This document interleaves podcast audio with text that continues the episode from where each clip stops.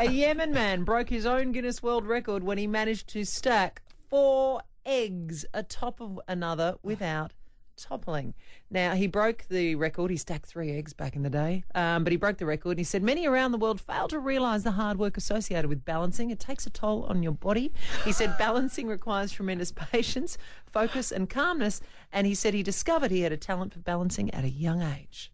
Balancing eggs. Yeah, so picture if you okay, if you're at home, go to the go to the fridge, grab your eggy, your googie egg, and it's like end on end. It's not the like the, the width fat side. It's the end on end, and you balance four on top of each other. That'd be hard. Boil it? Do you got to boil it? Does that No, make it easier? mm, doesn't say. I haven't, bo- I haven't balanced eggs for a while. So I can't remember. You were known for that, actually, weren't Yeah. you? You, Yeah, uh, back in the Aaron, day. Aaron, the egg balancer Phillips. That's what you used to call you.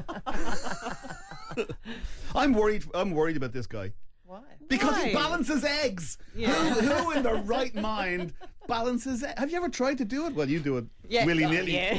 It's just it, it's it's the most.